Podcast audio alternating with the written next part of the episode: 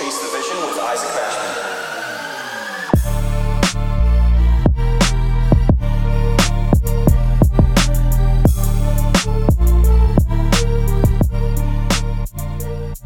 What is going on, everybody? Isaac Mashman here, and welcome back for another episode of Chase the Vision with Isaac Mashman, the show that is all about helping you become a more capable individual through sharing my experiences and knowledge in business, life, and personal growth, while also having conversations with people who are here to share their own experiences and knowledge in their respective fields. Now, today, I have a good friend of mine. He is a previous client of mine. He's somebody who I've been working with hands on. And after hearing his story and getting to know him a little bit better and just looking at his credentials, I'm like, man, I need to bring you onto the show to share, you know, your story. And I don't think he's ever been on a podcast before. So I'm grateful to say that I'm another person's first in this regard um, because I've been having that a lot lately, inviting some really awesome people to get their stories out there. And I have none the other than Brian Green out of Newport Beach, California. Brian, what's going on, brother? Hey, Isaac. Yeah, you're my first, man. Thanks for having me. you're welcome. You're welcome. So, man, I mean, we could go in a million different directions of conversation, but um, being that you're just now making the splash in the world of, of, personal branding, getting yourself out there, I mean, you have all the success on the back end, been building a successful training facility as a personal trainer and as somebody who's an owner and a business owner and an entrepreneur. Um, but now it's like, yo, it's time to get my message out there. It's time to get my, you know, story out there. And so, can you tell, you know, the people who are listening to Chase the Vision a little bit about you and where you're from and um, how you came up? All right. Well, actually, originally from New Jersey, moved out to Lake Tahoe when I was eight years old. And my parents put me on skis, and I never stopped from there. Competed in alpine racing, competed in freestyle, and actually was like, but I wasn't actually affording the place that I lived because I was that kid that worked at a gas station while we're living a bunch of millionaires next door. So while doing that, worked at a gas station and just competed with soccer and skiing, but skiing was my main thing. 18 years old, I jumped off a cliff for a Warren Miller film. Didn't really make the film, but I did make Breaking My Back. Didn't know it. Totally destroyed my career. Had to get full reconstructive hip surgery. And from there, I started to rebuild and said, hey, I have to get back to school because I'm going to get kicked out of it. I need to rehab as fast as I possibly can. So I started studying fitness, working out. Kinesiology was one of my college degrees. So I said, hey, this all is intertwined. Let me let me do what I know how to do, which is work out, play sports, get better again. And then all of a sudden, I became a personal trainer, which I never, ever, ever thought I was going to be. Actually, my main goal for moving down to Southern California was acting, but never, ever really, really thought that I would get into fitness. Just happened to do it. And there it was. Worked at a bunch of gyms, got over the gym scene, opened up my own uh, business, my very first one when I was 25 years old. Then opened up to a facility. Then moved and open it to a larger facility. And now I'm in even a larger facility in Newport Beach, California. Man, it's it's really cool. And and before we jump into the look fitness don't be afraid to name drop the company man. Like be proud of that. right, if you're wa- yeah yeah if you're watching the video you see that he's wearing the logo. I absolutely love the logo of the, of the facility. Yeah I, I, love that man. I need one of those shirts and one of those hats. I need to talk to you about that. But back when you first got this injury and you're laying in the hospital bed and you go from being the super active young guy who's competing and who's like man like fitness is you know you're very very important. You're not able to compete unless you're in top physical condition and then you're just becoming bedridden right? You're, you're mm-hmm. just kind of there. And then you have some bad news from the doctor and if i'm not mistaken if i remember correctly the doctors are like the chances of you recovering this quick are slim to none yet you're over here listening to videos and, and you know really educating yourself without external help. Can you talk to us about like how were you feeling when you were in that bed? And then what were some of the things that the doctors told you that you're kind of just like nah i'm not I'm not associated with that. I, am not going to believe what you're saying. Oh, it's well, I won't forget the day I got the phone call from the doctor. I went to like 12 different doctors. First off, I went after it, like chiropractors, foot doctors, you know, podiatrists giving me mm-hmm. 5,000 orthotics and just trying to figure out what was wrong with me. And I said, I screw it. Went to the US ski team orthopedist surgeon. He's like, you broke your back. I'm like, wait, what? He goes, yeah, you broke your back, which is fine now but you need full reconstructive hip surgery now. I'm like, no, I can put it off. I got school. He's like, no, you got to do it now. So hearing that, I'm like, dude, I'm going to get kicked out of school. Like literally, I busted my butt to get in this program. And now I'm going to get kicked out. You got to be kidding me. All right, well, how long is the recovery? Six to eight months. well, six, eight months, dude, I gotta be back in two. He's like, you're not getting back in two. He's like, you're gonna be in a wheelchair and two. That'll be great. Push yourself around, but you have to do your rehab. So that's why I started studying. I'm like, dude, there's no way. I'm like, okay, well, when can I ski again? Yeah, that's not happening either, dude. You're you have no disc between your T12 and L1, which is your lumbar arch. It's like literally right where your thoracic and your lumbar meet. It literally is one. So if you ever watch me bend over, you will see that my back does this. Hmm. It's it doesn't do this. It literally, I'm like a drawbridge. So it's it's either I'm up or I'm laying down. That's it. But I sat there. I'm just like, first, I am going to ski again. There's no possible way. So if I ever want to go back to compete or coach, I will. And second, I do have to get back to school. I already busted my butt as a transfer student to get into this program, and there's just no way I'm going to get kicked out. So I got all the permission from my teachers. They're like, "Yep, you have to jury early," which is like a audition. Jury early, and yeah, get back here in two months. If you're not, then you know we're sorry, but um, reapply uh, maybe in the future, which was mm-hmm. pretty much you're out, you're out, you're not getting back in. Like you're a, you start off with 2,000 students, they break it down to 1,500, then it's down to 60, 30, and they only graduate 12 people with that BFA. So you can't right. be kidding. Well, so you're talking about.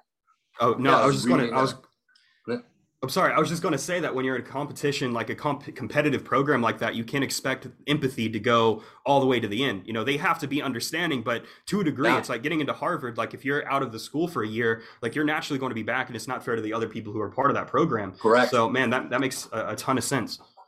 Yeah. So, and I understood it. I mean, it was very, com- you know, competitive, which was pretty much my life. I mean, so I'm like, okay, bring it. It's a competition. Again, it was a a doctor said that no, you can't do it. So now you're giving me a little edge, a little attitude of can't tell me what to do. No way. So that's why I sat there and I started studying like all these rehab techniques of how I was going to do my therapy. I brought it up to physical therapist who was doing my rehab. He did a lot of US ski teams and professional bull riding because uh, bull riding in Reno, Nevada is huge. And so like, you know, hey, why not? You know, the funny enough is three other people are getting your surgery at the same time. Let's see how it works. So I literally every kind of physical therapy I did with them, my foot was like on a racquetball. I had like more stability because of all the studies I did, and it was just different. And when I walked out there two months afterwards, I was on a cane, and the guy who's a professional bull rider, who was the same age as me, same surgery date, everything, he was still on both crutches. So it was hmm. pretty awesome to see he was like crutching around and I was caning it. Why so didn't you? Bad. So so it was kind of that like rebellious nature that you had that I think maybe fueled you forward and a little bit of like an FU energy of like, you told me no, so I'm going to do it anyway, and I'm going to make you look like an idiot. Did you ever see that doctor again and was like, by the way, remember when you told me that? Well, guess what? Did you ever have a, like yes. an, an, encounter with him? How was that? Oh, I sorry, uh, the it broke up a little bit. No, like, did you ever encounter that doctor again? And you were like, remember when you told me that it would take, you know, maybe six to eight months, and I did it in two? Did you ever have an encounter with him again? No, I wish I did. Oh. A, dude, the doctor who did my surgery is from Germany. Like, okay. this is actually how it was. Hip surgeries now. My dad got both his hips replaced. He was up walking the next day. Mm. I mean, it's so far advanced. This was in 2002 when I got it done. And it's still my hip. It's still my ball joint. It's still my cartilage. This was totally brand new surgery. Before they would just chop it off, put a new ball in. That was it. But I, I mean, I was 22 years old. They're like, you need to keep your hip. Mm-hmm. Like, if you don't do this now, you're going to get a fake hip. That thing is going to have so many problems, which you probably see that all over TV of, have you had this hip replacement? You could get a settlement of da da da da. Uh, it's because they were just so abnormal and they're putting metal in you and you're just gonna have that complication. The more foreign things are in your body, especially metal, titanium. I have two screws in me, and I'm telling you, I felt, I felt them a couple times. It's creepy. Mm. But they wanted me to keep me. But yeah, I never saw him. He's from Germany. He went in. He flew in uh, to the special hospital, and then he flew out. That was it. Poof. Got it. Got it. You you did that television advertiser voice a little bit too well. you did that. You did that a little bit too well.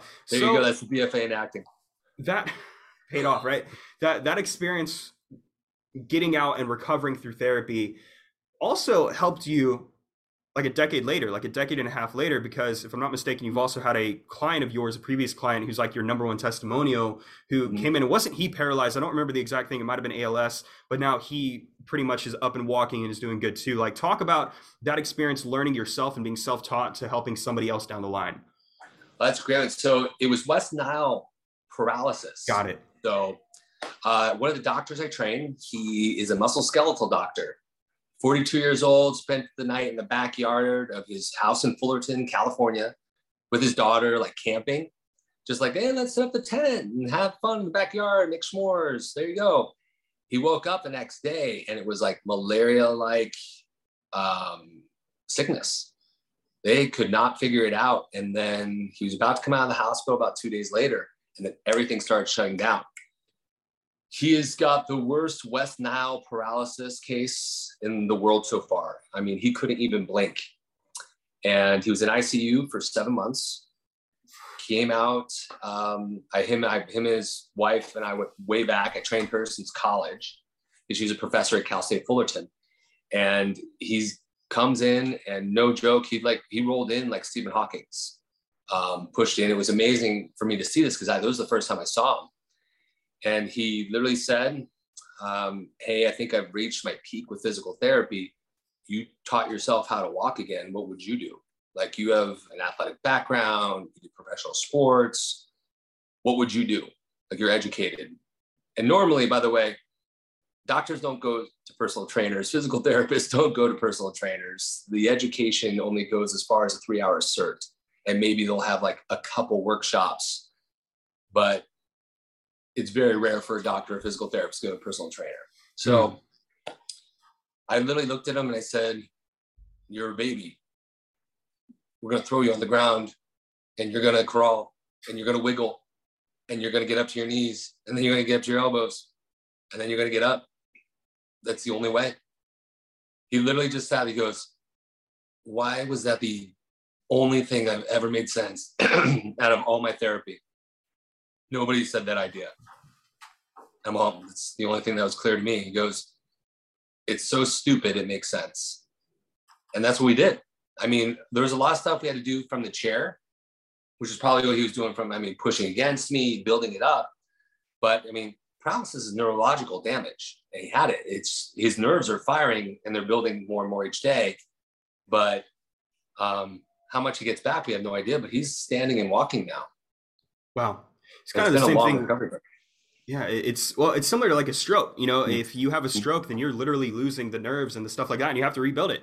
I mean, I've known That's multiple it. people who had strokes that couldn't walk, that couldn't really speak, that have been, you know, steadily. Like my grandfather had a stroke when I was, I think I was like four, it was like 2004, and um, over the years he recovered. Not, but still, it wasn't to his full recovery because that affects you on such a deep level. And so, man, that's a a fantastic, you know, story, and just the human brain is a lot more powerful than we give credit to mm-hmm. like give give it credit.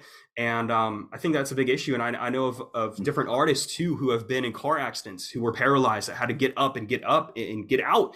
And it's really just about mastering yourself mastering your emotions and having that attitude. So you didn't have that attitude.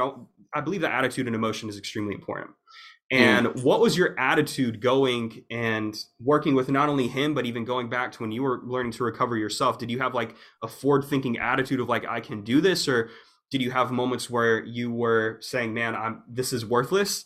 Like, what was like, let, us get into your emotional, emotional oh. state. Well, one, to be quite honest, I was scared to death because I never make any promises anyway. It's like someone says, well, I want to lose weight. I can give you what I think will happen, but I can't make any promises because I can't control different atmospheres. His is definitely an atmosphere even doctors can't figure out. Mm-hmm. So I can't make any promises. I told him like I just do stuff that makes sense to me. And as he'll like he'll testify, everything we've ever done made sense. Uh, but I mean, I researched and researched and researched. I practiced. I did it on myself. Like if I was him, that was the key component. I had to pretend I was him. Like, how many times do we pretend like we're a baby? Wow. Like, look how kids get on. I mean, do we ever reenact how we learned how to walk or crawl? We wouldn't have to. So we would never even fathom it as an adult. So I literally put myself, I'm like, hey, we have to we have to get back into that mindset and not be not only the mindset but the physical inability of actually being on the ground and not being able to get up and not having the power to do it. Not only is it going to be physical, but it's going to be mental. I mean, so we had to go into the great thing is he would fall on his face probably at least 20 times an hour and would laugh. And I call him Captain Dubious because every time I would have him do something, he would say, I don't know, I'm dubious. And every time it was kind of like a keyword is it's going to happen. He's going to do it. I mean, even to the point where we got him where he was walking, we had also never got him to the point where he got up on his own until the day he was actually waiting for his wife at the library at the university. And again, this is someone who doesn't have control of his nerves yet, muscles. He's finally getting them reintroduced to mind and body, connecting that mind muscle connection. And yet he won't fatigue like you and me. We know when we're getting tired. We can feel it, like I'm getting exhausted. When you have nerve damage, you do not get that tired feeling. You just drop. So he was at the library and it's a Saturday or Sunday and he dropped right there. Legs gave out and just sat there. And I just laughed. I'm like, you just sat there, like people were walking by, didn't see this. They're just, ah, just sitting there. He's like, no, I just backed myself against the wall and said, how the hell am I going to get up? like, so uh, how did you get up? And he's like, well, finally somebody walked by, asked him if they could grab a chair. And that's how he would do it. He's get in a chair. I'm like, well, you just figured out our next active exercise. Wow. Get up off the ground. And so we practice it. I'm like, how would you get off the ground? You and I know how we get off the ground. We go to our knees, we push up our feet, we lean on back, and there we go. But when you do not have that muscle mind connection, you don't have the nerves firing, your process is completely thrown off. So he would actually, we started him off where he was okay locking his legs out. So we're like, all right, well, go into the John Claude Van Damme split as much as you can. And then I got him a step, and then he would crawl backwards on a step. And then we took it lower, and we took it lower until he was finally on the ground. I said, here we go, do it. It's actually on the Look Fitness YouTube of when he first got up. It's amazing. I mean, he literally, you see him slowly, slowly get up. But mm-hmm. that was the only way was, all right, go, do it.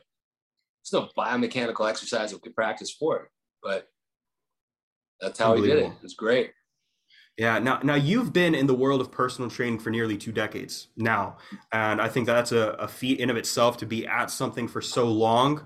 And you're still young. You're you're still like super super young into this. Like and we obviously have conversations behind the scenes about what's next for you and, and whatnot but i want to bring a little bit of attention to the look fitness because what you've done with this facility is quite remarkable in the sense to where it's not like a normal open gym to where anybody can come in like a planet fitness and that was done strategically. But if you were to you know guys if you're listening to this go ahead and search up the look fitness in newport beach. It's look l-o-o-k like it's pretty simple.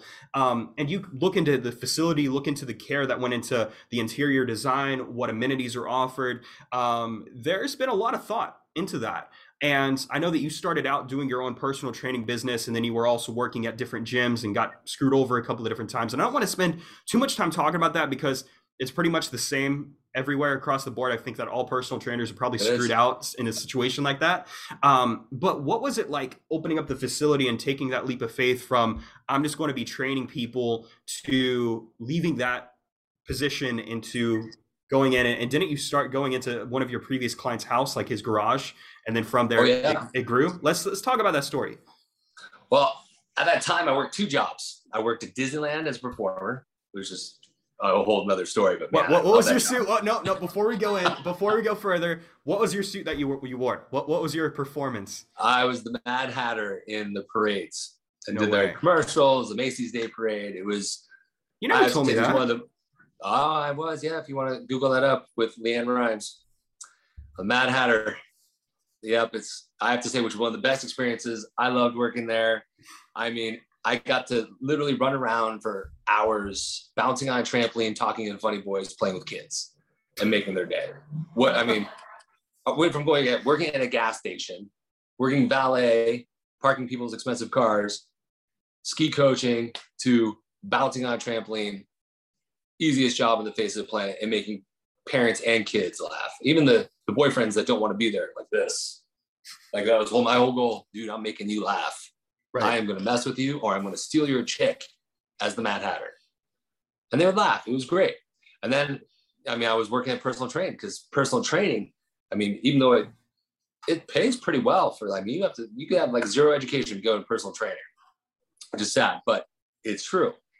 To building up clientele, which takes a long time, and then I mean, you don't have benefits, you don't have the world. I mean, it's tough. So I did that for a while. And I told him, like, hey, if this personal training, if it ever becomes like serious, I'm out. There's no reason. It's kind of like Disney. It was a fun job. Mm-hmm. But if it ever got serious, I'm out. I'm done. I'm going to go become a grown up. I'm going to go work full time. Well, drama started building up at the gym. They sold it. Company changed. They gave and took over the administration of a bankrupt gym and decided, like, let's reuse it which is always a bad idea. That's like saying, now I'm going to take 24 hour fitness's platform. Too soon? Mm. Too soon? They'll make it out of bankruptcy. But still, taking their platform and I'm going to reuse it again. And obviously, it's not going to work because the first one didn't work. And they were trying to reuse the same administration, the people that are running it, and they're the ones who ran to the ground. And it was becoming serious where people became my, not only my clients, but these were my friends. Like these are trusted big time business people and they wanted me to lie to make their you know to make them more cash flow because that's what it was i'm like i understand what you're trying to do but you want me to tell them they need to rebuy right now when they have 10 sessions left so you, you want me to lie to them saying they can't get that price unless they buy now but yeah small that's a lie i'm not going to do it mm-hmm. i will mm-hmm. not lie well now we're going to call well do not call my clients you call my clients i'm going to tell them and I'm going to tell you, you're going to lose them. Like, well, if they know, then they know. And you told them. That's on you. I'm like, no, it's not. So I did exactly what I said. I told them. I said, hey, I will tell my clients. And I did. And each of my clients said, Brian, we only come for you now. We don't enjoy this gym anymore. Why don't you open up your own place? And I'll never forget the guy who first came up with the idea. This guy is the creator of fish bags. I did not know this until I met this guy. Fish bags, if they're sealed, either by melting it together or by epoxy, will kill saltwater fish. Obviously, people who sell fish don't want to put them in glass because it costs too, too much money. So he made a bag that you could fold to transport fish in hmm. saltwater. This is genius. Like, dude, things that people come up with, it's like the coffee collar. Genius. 10 cents every time you give a coffee collar away. Yeah, I didn't know that one either. I think I learned it from a rom com. So he said, Brian, come to my house. I have a full gym and take all your clients with you and train them because most of your clients probably have gyms in their house. And your overhead is zero. You just lose drive time, so charge a little bit more, but you're going to be making a little bit more. Like, you make full sense, Gene. I will do that. And I did. I transferred everything to Fitness to You. That was my very first business that I opened up. And then started building. And that's when I went more to the brick and mortar and I started renting space. Mm-hmm. And then I'm like, you know what? I want more because personal training is great, making great income, no responsibility for overhead except paying lease and paying uh, my rental. But I want more. I want more. I want more. I want more. I want my own thing. I had my own vision for what I was going to do for my gym because I wanted to cater to my clientele, which happened Absolutely. to be business owners, founders of companies, to the Laker girls, Clippers, Rams, Chargers, all these pro cheerleaders that I met while dancing at Disney. Right. And I started training them and then became more affiliated with the pro cheerleaders. So I needed to make a place that was comfortable for both people. And what are both clients looking for?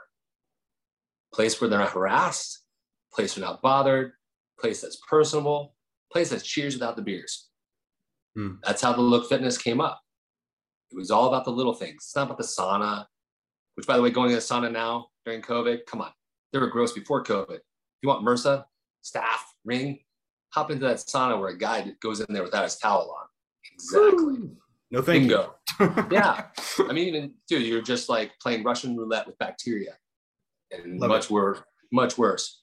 So it had to be about the little things, had to be comfortable, had to be about trainers knowing everybody's name instead of mad dogging somebody coming in that's not their client, saying hi to somebody else's client. Yeah. Because they're worth it.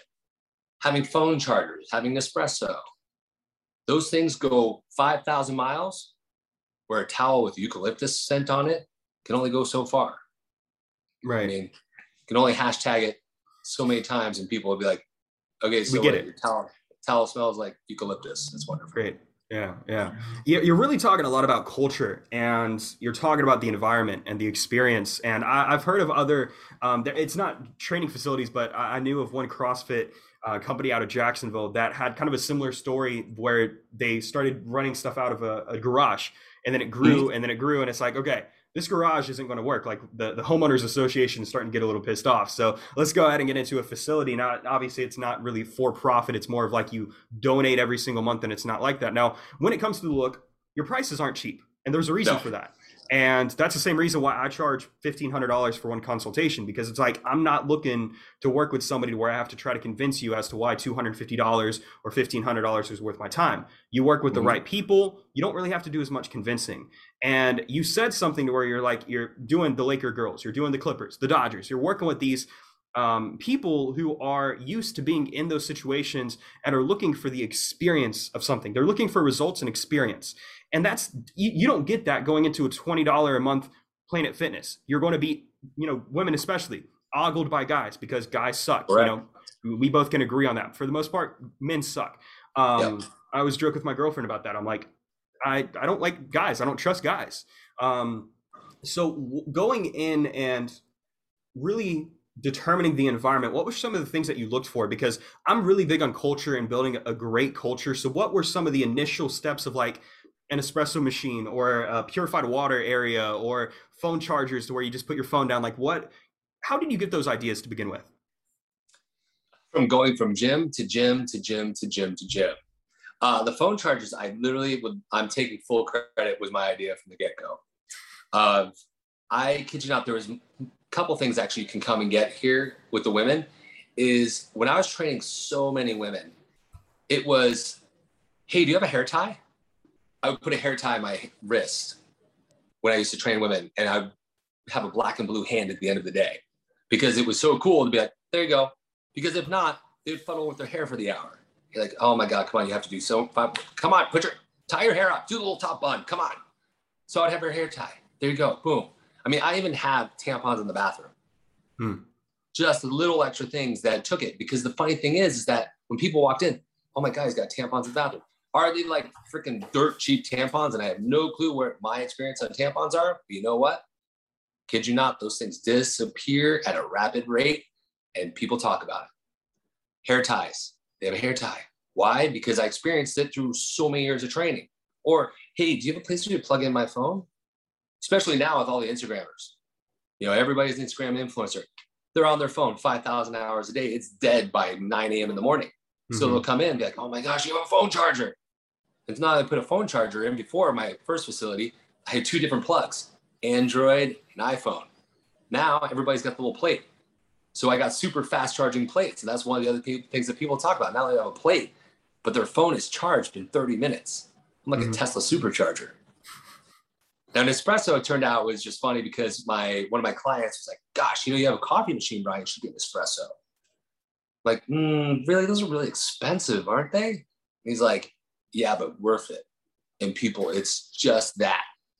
Well, I go buy this four hundred dollar Nespresso Frappuccino machine. I'm like, mm. gosh, Kent.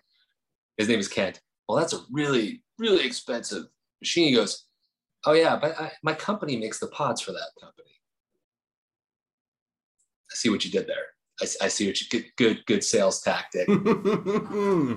he, he has paid me time and time again. I have to say that machine has paid for itself because he gives me a bunch of pods. He's like, hey, I love that. Here you go, have some. So it's paid for but people come in they're like, you have an espresso? That's awesome.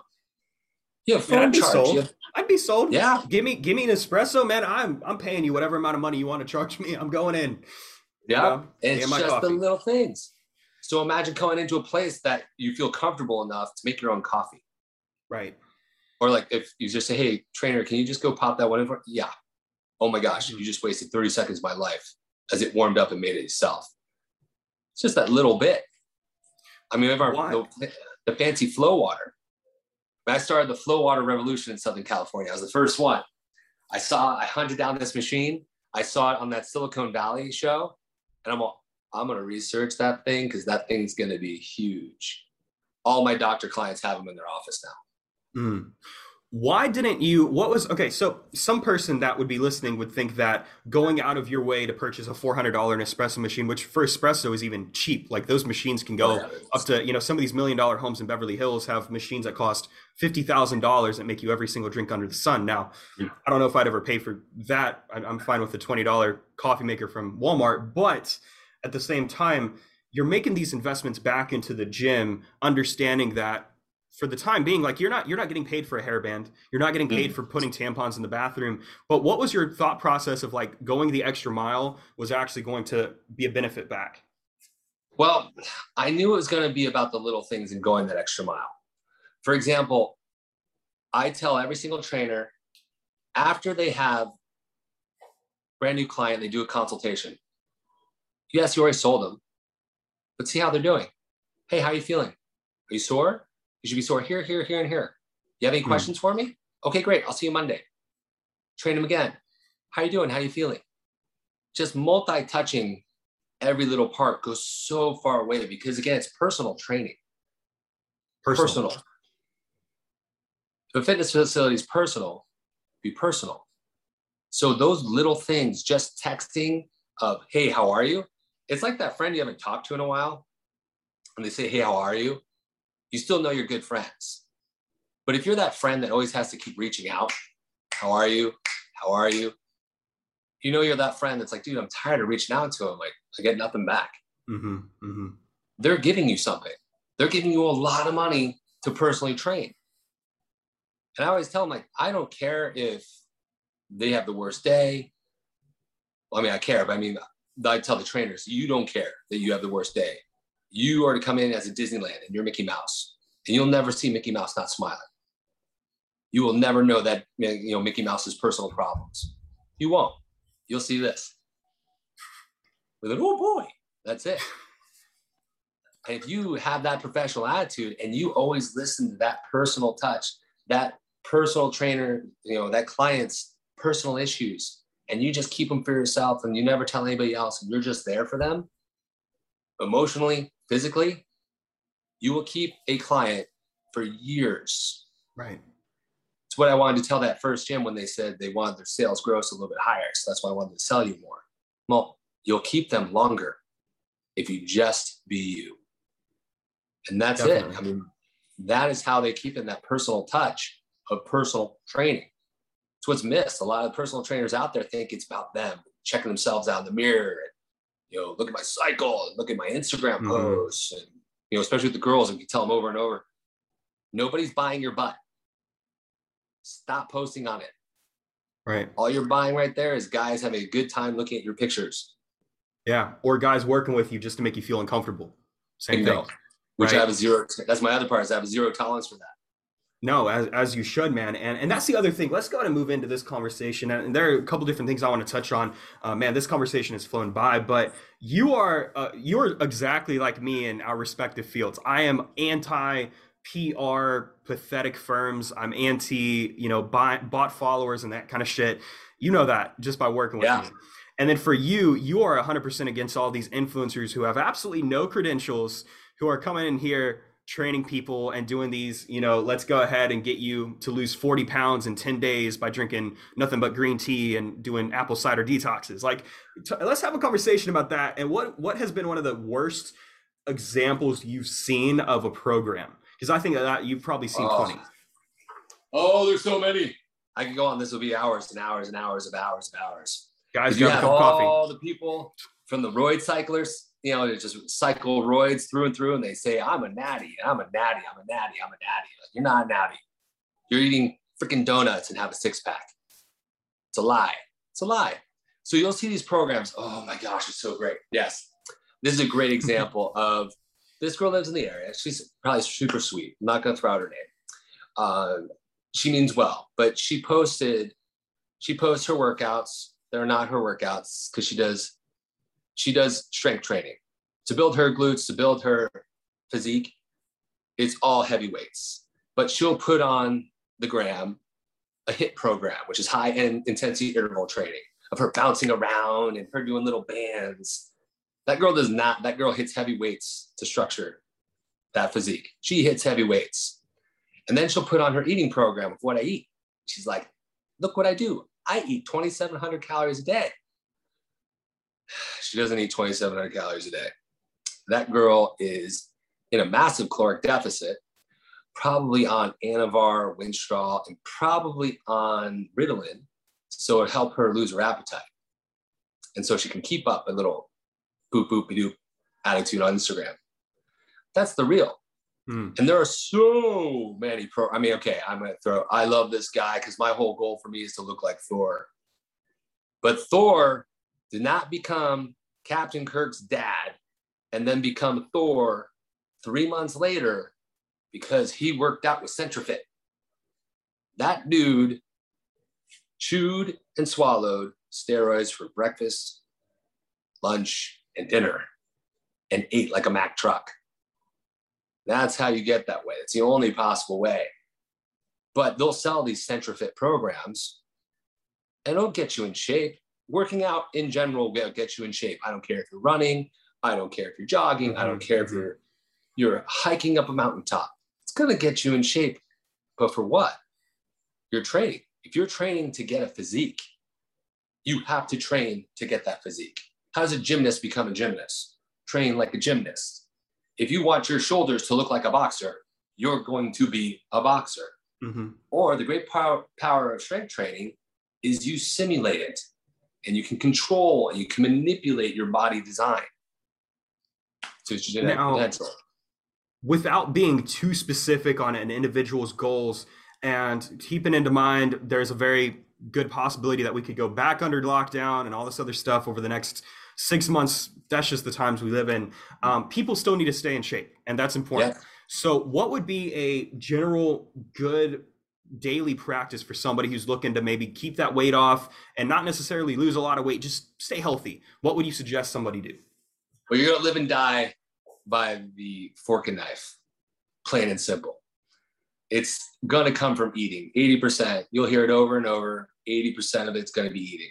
It really will be. And figuring out your basically your maintenance eating plan is how you're going to maintain mm-hmm. your physique of what you want. Again, you have to eat to get to the physique that you want. To gain weight, you have to eat that way. To lose weight, you have to eat that way. All diets work. I tell every single person that walks through that door, they want a fad diet, cool. I'll give you that. But just remember, fad diets die. First three letters, die. That's what diets do. But maintenance eating plan, you can go out and have a beer.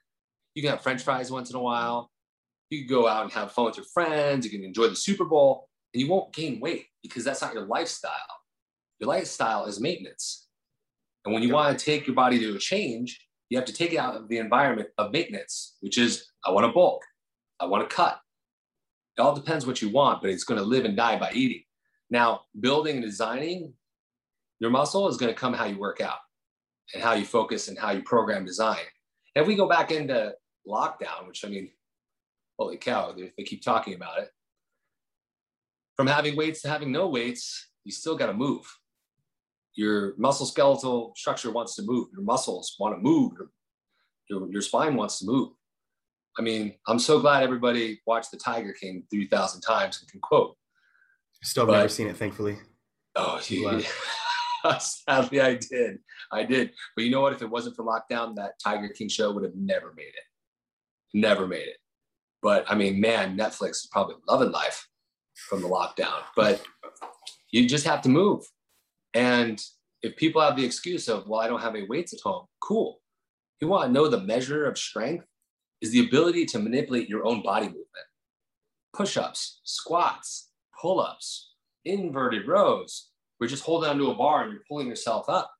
That's all you pretty much need. Mm-hmm. Do it as much as you can and keep going more and more and more and more. I mean, look at a marathon runner. How do you run farther? You keep running, keep doing it. How do you get stronger? Manipulate your own body movement. That is a true measure of strength, like a gymnast. They're not hitting weights, they're throwing their body. Mm-hmm. A gymnast, pound per pound, is probably the strongest human being on the planet. I've never heard that being put in that perspective before. Now, to transition out of talking just about health and let's dive into more of a business thing. If we go to your socials, if we go to your brand and we we dive into you, you say one, you're a lover of rom-coms, which I think is a hilarious detail to find out, which also transitions into a potential podcast that's coming in the next couple of months.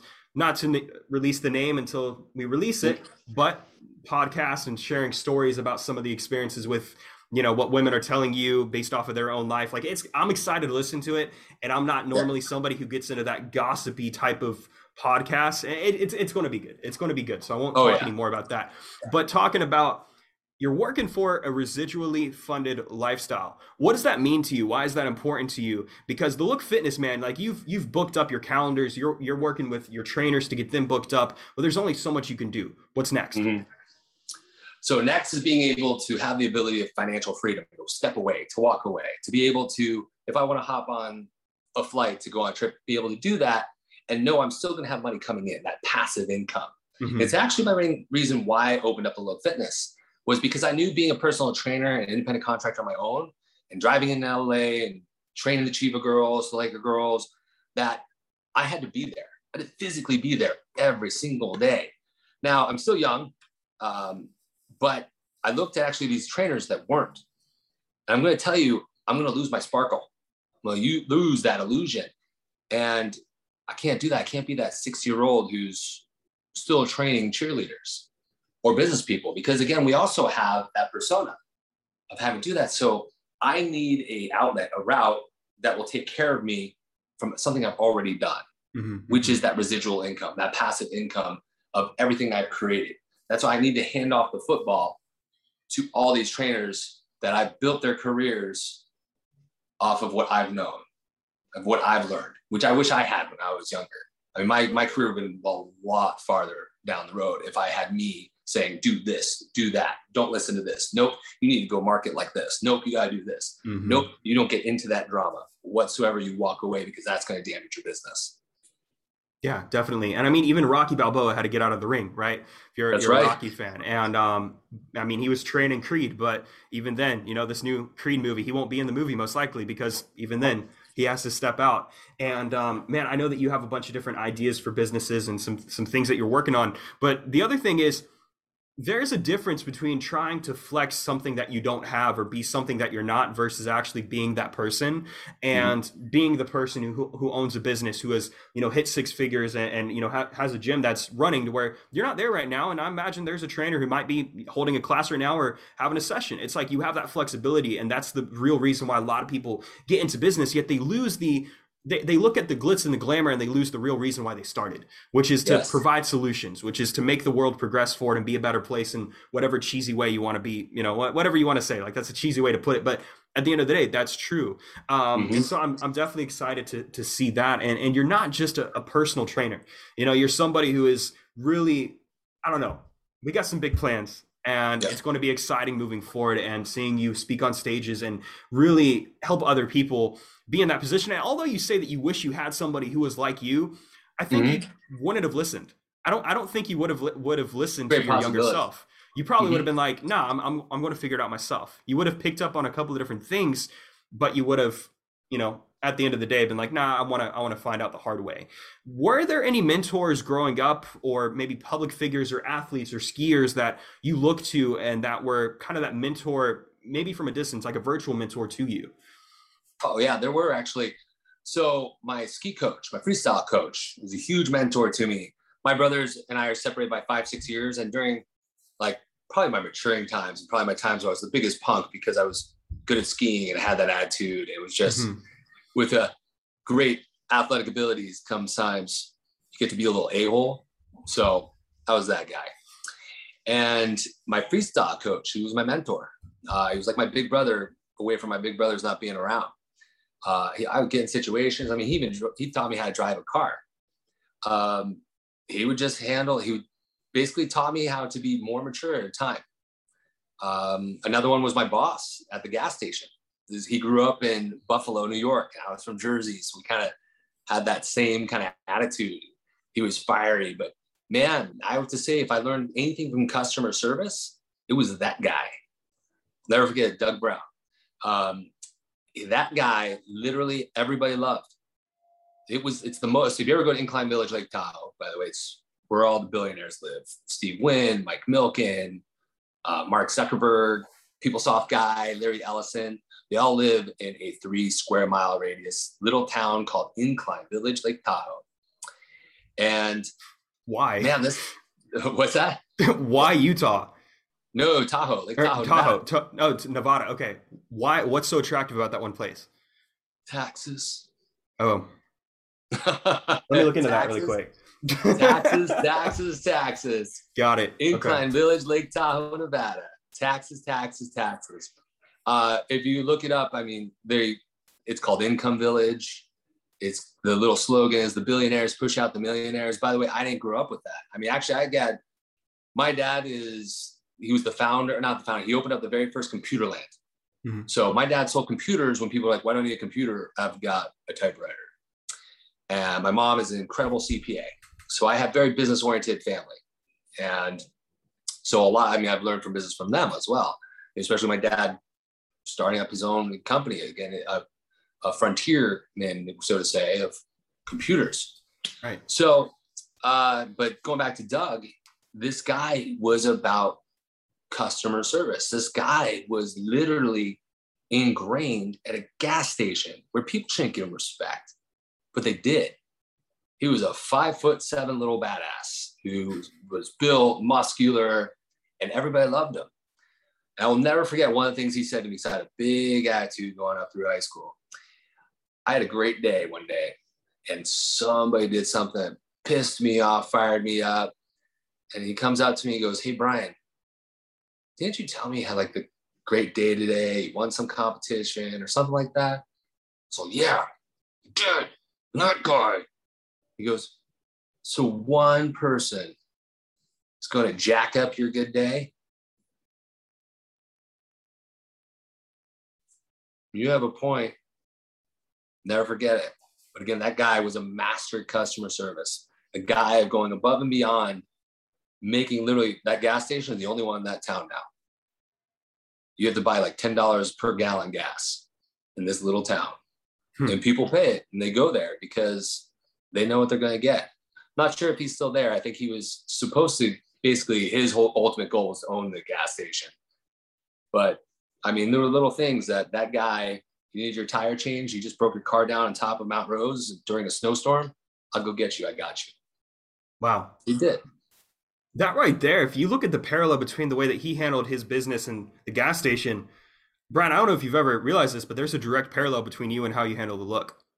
Mm-hmm. So that's brilliant, man. Brilliant, brilliant. Well, honestly, this has been, I, I, say this, it seems like every single interview because the guests keep getting better and better and better and better. But this has been my favorite interview I've done so far because you're natural at this. And it, it's really oh, cool to see I that, man. It. Like, I'm excited to see what's next and what you do and all of these other ideas from the podcast to the look and breaking off and having multiple locations to a million of different things.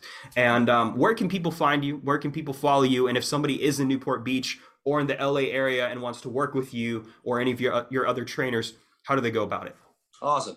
So at Instagram, you can catch us at the Look Fitness. You can also follow me at Brian T uh, Brian Green Real um, at Instagram. You also have Facebook, Brian Green Real on Facebook. You also have the Look Fitness on Facebook, Twitter. We're across all the board. You have to sign up for everything. Um, so if you're in the Newport Beach area, we're in the hottest part of Newport Beach, right in the peninsula, in this beautiful luxury condo complex called The View. You can't miss us. It's literally right across the street from the water, and we're on the water. So if you're ready to work out literally on the water and say, oh my gosh, I'm gonna go work out on the water. We're the only place that can say that. It's pretty awesome. There we go. So there we go. You guys should definitely check it out. Brian, thank you again for coming on, man. And uh, guys, make sure to go give him a look literally, right? Look fitness, give Brian a look. But um, I'm not a comedian for a reason. Uh, but anyways, you've just got done listening to another episode of Chase the Vision with Isaac Mashman with a fantastic guest, Brian Green. Be on the lookout for monologues every single Monday and interviews with awesome people like Brian every single Friday. Much love.